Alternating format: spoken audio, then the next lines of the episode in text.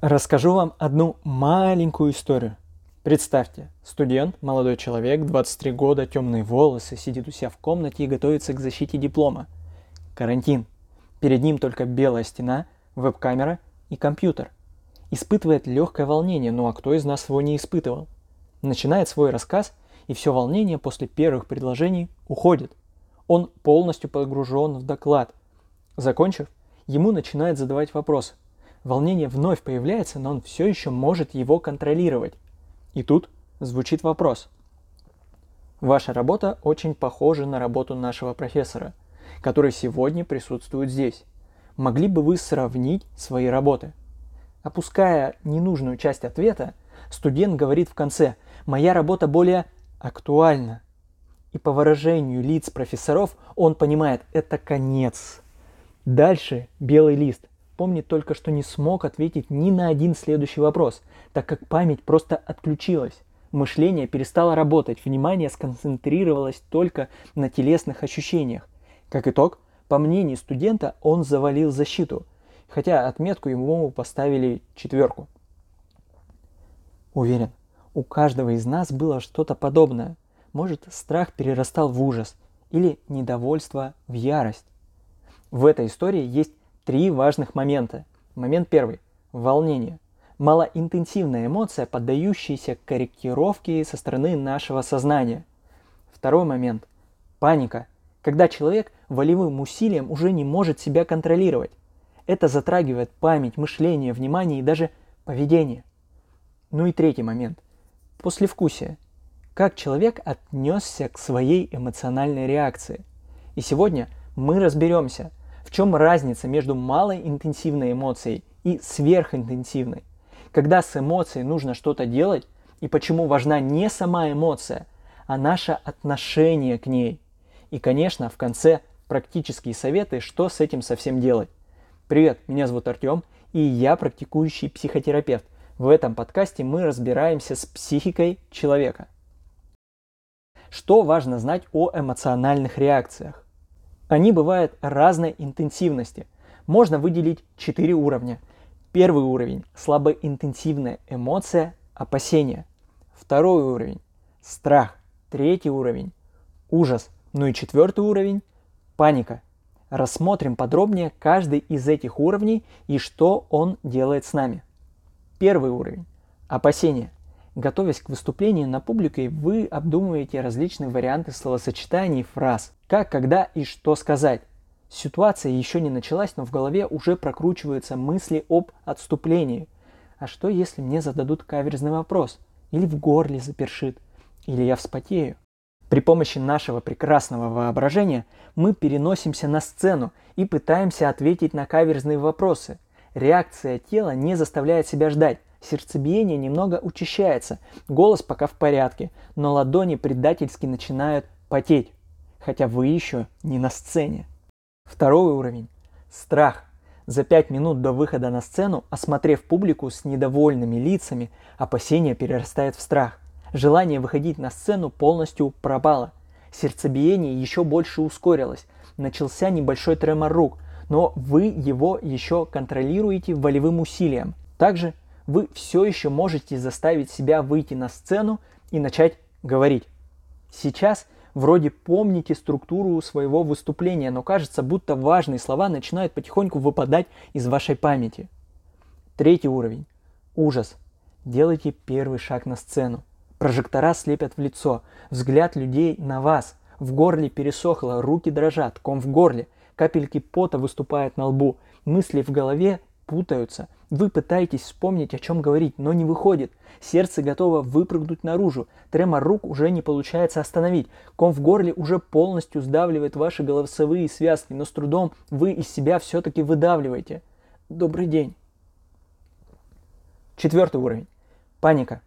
Вы поздоровались, представились, даже потихоньку начали раскрывать тему доклада, и тут смех.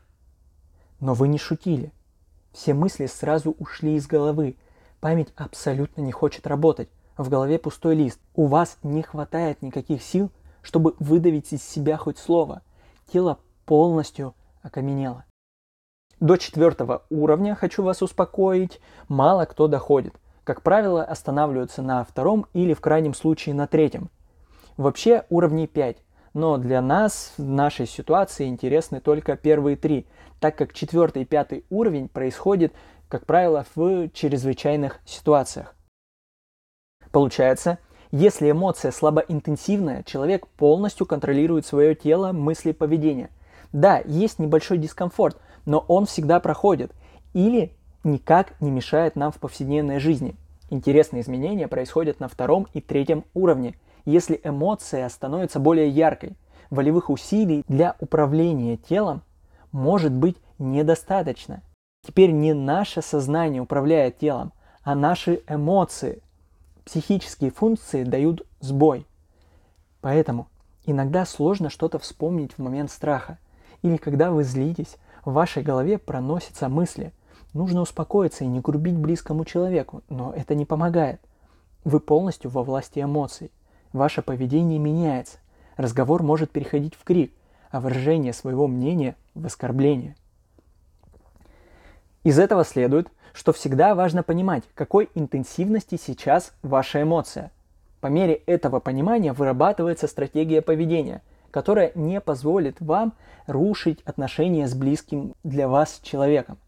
Конечно, не стоит уходить в крайности. Как вы уже знаете, каждая эмоция нам помогает. Еще разок, сама эмоция не плохая и не хорошая, злость лишь активизирует системы нашего организма для защиты от угрозы, мнимой или реальной. Разве можно сказать, что злость плохая эмоция, когда на вас нападает неадекватный человек? Или когда ваш рисунок портят специально, хотя вы трудились над ним целый месяц?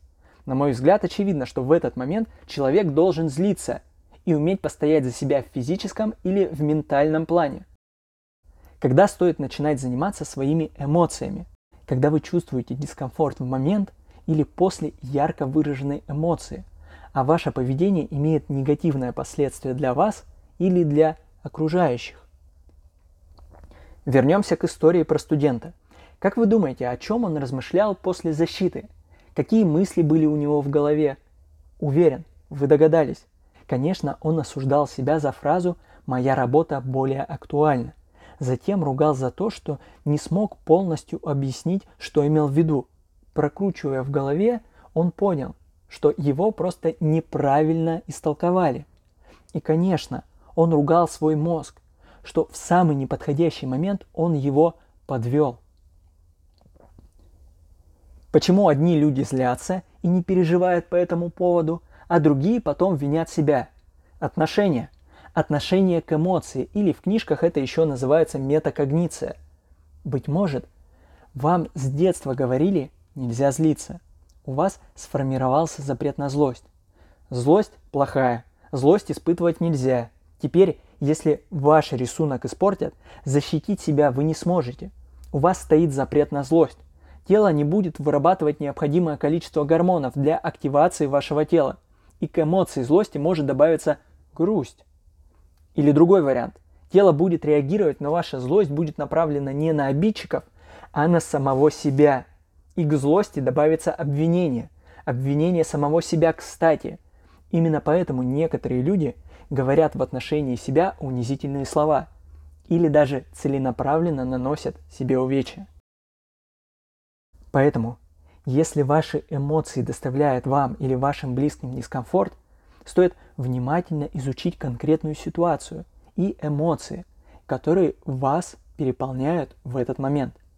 Их точно больше двух. Спросите себя, что вы чувствуете? Злость, обиду, гнев, раздражение, вину. После оцените уровень этой эмоции по десятибальной шкале. Гнев на 7 баллов, вину на 3 балла, раздражение на 9 баллов. Если ваша оценка 5 и выше, это, как правило, второй или третий уровень эмоционального реагирования. У каждого эти уровни свои, они проявляются по-разному но одно остается неизменно.